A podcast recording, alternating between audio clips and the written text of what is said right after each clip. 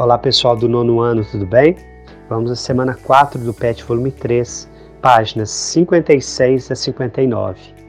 A partir do PET 3, nós estamos gravando o resumo do conteúdo da apostila em áudio e a resolução dos exercícios em vídeo. Na descrição desse podcast, deste áudio, temos o link para o YouTube, onde você pode assistir à resolução dos exercícios, ok? Tema da nossa aula, questão energética, desafios atuais. Objetivo: reconhecer na matriz energética dos países o desafio do uso de energias renováveis e não renováveis na atualidade. Pessoal, a questão energética é um assunto de extrema importância no mundo na atualidade. É só olharmos para dentro das nossas casas a quantidade de aparelhos que utilizam energia que fazemos uso celulares, eletrodomésticos, usamos energia para o banho, usamos energia para a iluminação, usamos energia também para movimentar nossos carros. Então, o mundo hoje tem uma necessidade de energia enorme. Isso causa uma intensa disputa entre os países, inclusive com conflitos armados. Fato é que as últimas guerras que ocorreram no mundo têm a questão energética como explicação. Por que isso acontece, pessoal?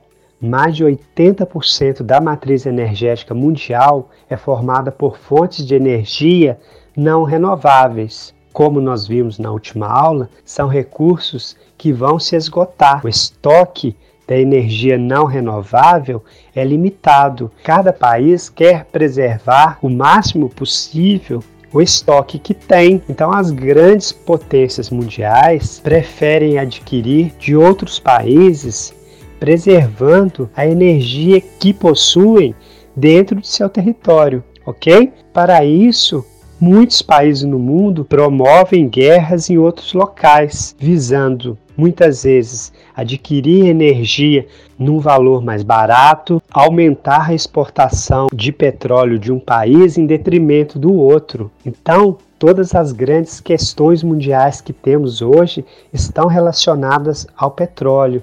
Nós tivemos guerra no Kuwait, nós tivemos guerra no Iraque, nós temos o problema lá no Irã, nós temos a questão da Venezuela. Todos esses países são grandes exportadores de petróleo. Todos esses países têm imensa reserva de petróleo cobiçadas pelas grandes potências mundiais, Estados Unidos, Rússia, China, países europeus cobiçam essas reservas. Entenderam, pessoal, a dinâmica das guerras que ocorrem tendo a questão energética como pano de fundo? Outro grande problema relacionado à questão energética são os impactos ambientais.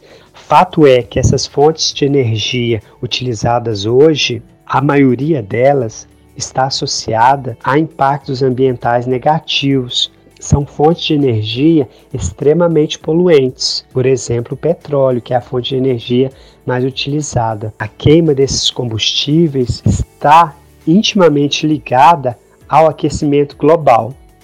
Pensando no Brasil, a utilização das energias não renováveis pelo nosso país é menor, pois grande parte da energia elétrica gerada no Brasil vem das águas, a energia hidrelétrica, porque nós temos grandes rios, nós temos rios que favorecem a construção de usinas hidrelétricas. É uma energia teoricamente limpa e renovável. O grande problema da energia hidrelétrica que temos no Brasil é o impacto ambiental no local, na vegetação, na fauna e nas pessoas que habitam os locais onde são construídas essas usinas hidrelétricas, pois, como vocês sabem, para a construção da usina hidrelétrica é necessário inundar um grande espaço.